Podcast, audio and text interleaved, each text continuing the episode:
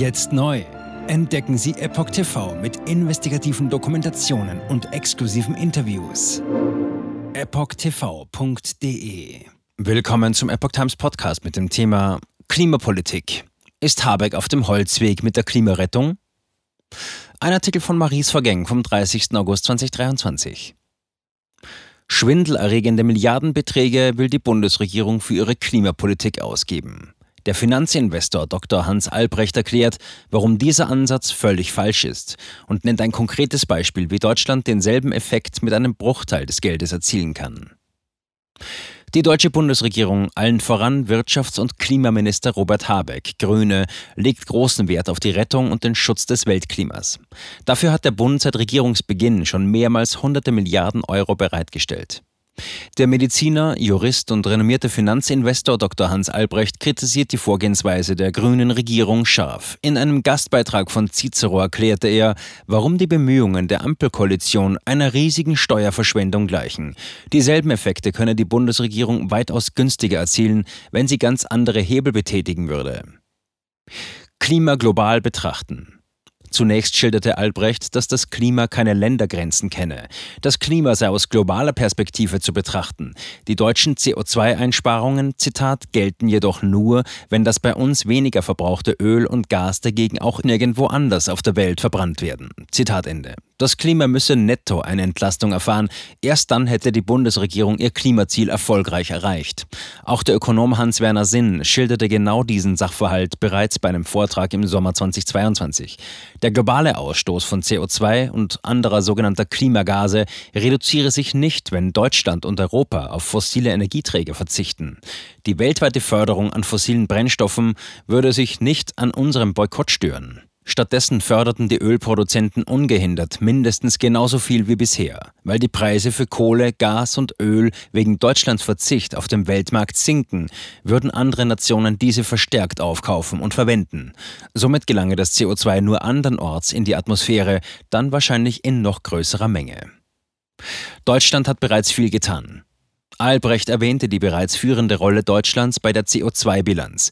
Mit mittlerweile nur noch 0,146 Kilogramm CO2-Ausstoß pro 1.000 Dollar erzeugtem Bruttosozialprodukt seien wir derzeit schon eines der am saubersten produzierenden Länder der Welt. Übertroffen werde Deutschland nur noch von Ländern wie Frankreich.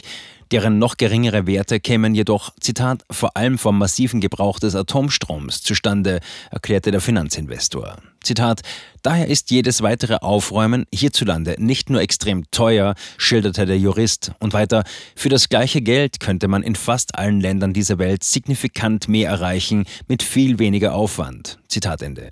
Der Jurist vergleicht das mit einem Baum voller Früchte, die der Besitzer ernten will. Die Früchte, die im unteren Bereich hängen, sind ohne viel Mühe zu ernten. Je mehr Früchte der Besitzer ernten will, desto höher muss er gelangen. Je höher, desto schwieriger und aufwendiger. Deutschland hat, um es mit diesem Vergleich zu schildern, bereits sehr viele Früchte geerntet und versucht nun mit viel Aufwand und Kosten die Früchte in der Baumkrone zu ernten. Bei anderen Ländern hingegen hängen noch sehr viele Früchte ganz unten und sind vergleichsweise leicht zu ernten. Die günstigen Wege wählen. Albrecht nennt eine konkrete Möglichkeit, um deutlich günstigere Früchte zu ernten, die sich jedoch exakt berechnen lassen und keine hunderte Milliarden von Euro verschlingen, wie er sagte. Dafür geht die Reise nach Neuseeland. Vor einigen Jahren haben deutsche Investoren dort mit Tāmata Hauhā ein Unternehmen gegründet. Dieses erwirbt ökonomisch nicht mehr anderweitig nutzbares und im Besitz der Maori befindliches Land, um es aufzuforsten, erklärte Albrecht. Konkret stellen die Maori leihweise ihr Land zur Verfügung und Tāmata Hauhā finanziert die Aufforstung, um so durch Kohlenstoffbindung, Carbon Sequestration, NZUs zu erzeugen. Das sind neuseeländische Emissionszertifikate, die im Rahmen des neuseeländischen Environmental Trading Systems, ETS, verkauft werden. Zitat, es ist somit exakt mess- und belegbar, was es kostet, das Klima um 1 Tonne CO2 zu entlasten, sagte Albrecht. Und weiter, denn die Kosten kennt Tāmata Hauhā auf den Cent genau. Zitat Ende.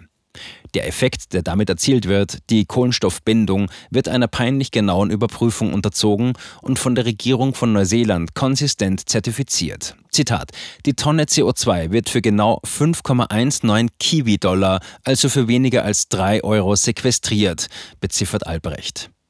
Warum nicht 3 statt 130 Milliarden Euro? Der Finanzinvestor rechnete das auf die heimische Situation um. Robert Habeck will ab 2030 jedes Jahr möglichst 10 Millionen Tonnen CO2 einsparen. Zitat: Eine Klimaentlastung in gleicher Höhe kann folglich in Neuseeland für 30 Millionen Euro jährlich erreicht werden. Über 100 Jahre wären das also 3 Milliarden Euro. Zitat Ende. Zum Vergleich: Allein die deutsche Wärmewende mit der umstrittenen Heizungsreform wird wahrscheinlich um ein Vielfaches teurer. Zitat: Die Ampel möchte für das identische Ziel jedoch 130 Milliarden Euro Steuergelder ausgeben, also 127 Milliarden Euro zu viel, für die man im Umkehrschluss mit alternativen Methoden zum Heizhammergesetz das Klima um über 40 Milliarden Tonnen mehr entlasten könnte, schlussfolgerte Albrecht. Dabei wurden die von Habeck kalkulierten 130 Milliarden Euro deutlich von einer Kalkulation der FDP übertroffen. Die Ampelpartei kam auf 600 Milliarden Euro. Ein Bauingenieur errechnete diese Kosten gar auf 3 Billionen Euro. Albrecht schlussfolgerte nach diesem Beispiel, Zitat: Mit der Hydraulikleiter in die Baumspitze fahren, um auch dort die letzte dort noch hängende Frucht zu pflücken, macht schlicht in einer globalen Dimension keinen Sinn. Wenn wir dies nicht erkennen, wird Deutschland von grüner Industriepolitik gelenkt, sich am Markt vorbei entwickeln und das neue deutsche Wirtschaftswunder wird ausbleiben. Die Verschuldung hingegen wird steigen, und zwar ins schier Unermessliche. Zitat Ende. Jetzt neu. Entdecken Sie Epoch TV mit investigativen Dokumentationen und exklusiven Interviews. Noch heute kostenfrei anmelden und völlig unverbindlich testen. Sehen Sie jetzt gratis den weltweit ersten Dokumentarfilm zur ESG-Bewegung, Der Schattenstaat. Wer hat die Kontrolle? Eine originale Epoch Times Produktion. Besuchen Sie uns auf epochtv.de. Politiker machen Gesetze. CEOs machen Gewinne. Doch das ändert sich jetzt alles. Die Zukunft passiert nicht einfach so. Die Zukunft wird von uns gestaltet, durch eine mächtige Gemeinschaft wie Sie hier in diesem Raum. Wir haben die Mittel, um den Zustand der Welt zu verbessern. Es gibt eine wachsende Bewegung, die Unternehmen, Regierungen und globale Institutionen zusammenbringen will. Ihr Ziel ist es, sich mit Themen wie Klimawandel, Rassismus, Ungleichheit und Waffenkontrolle zu befassen. Diese Bewegung nennt sich ESG. Wie funktioniert sie? Und wie wird sie unser Leben verändern? Bändigen wir die Wall Street nach unserem Willen? Oder sind wir diejenigen, die manipuliert werden? Man muss Verhalten erzwingen. Und bei BlackRock erzwingen wir Verhalten.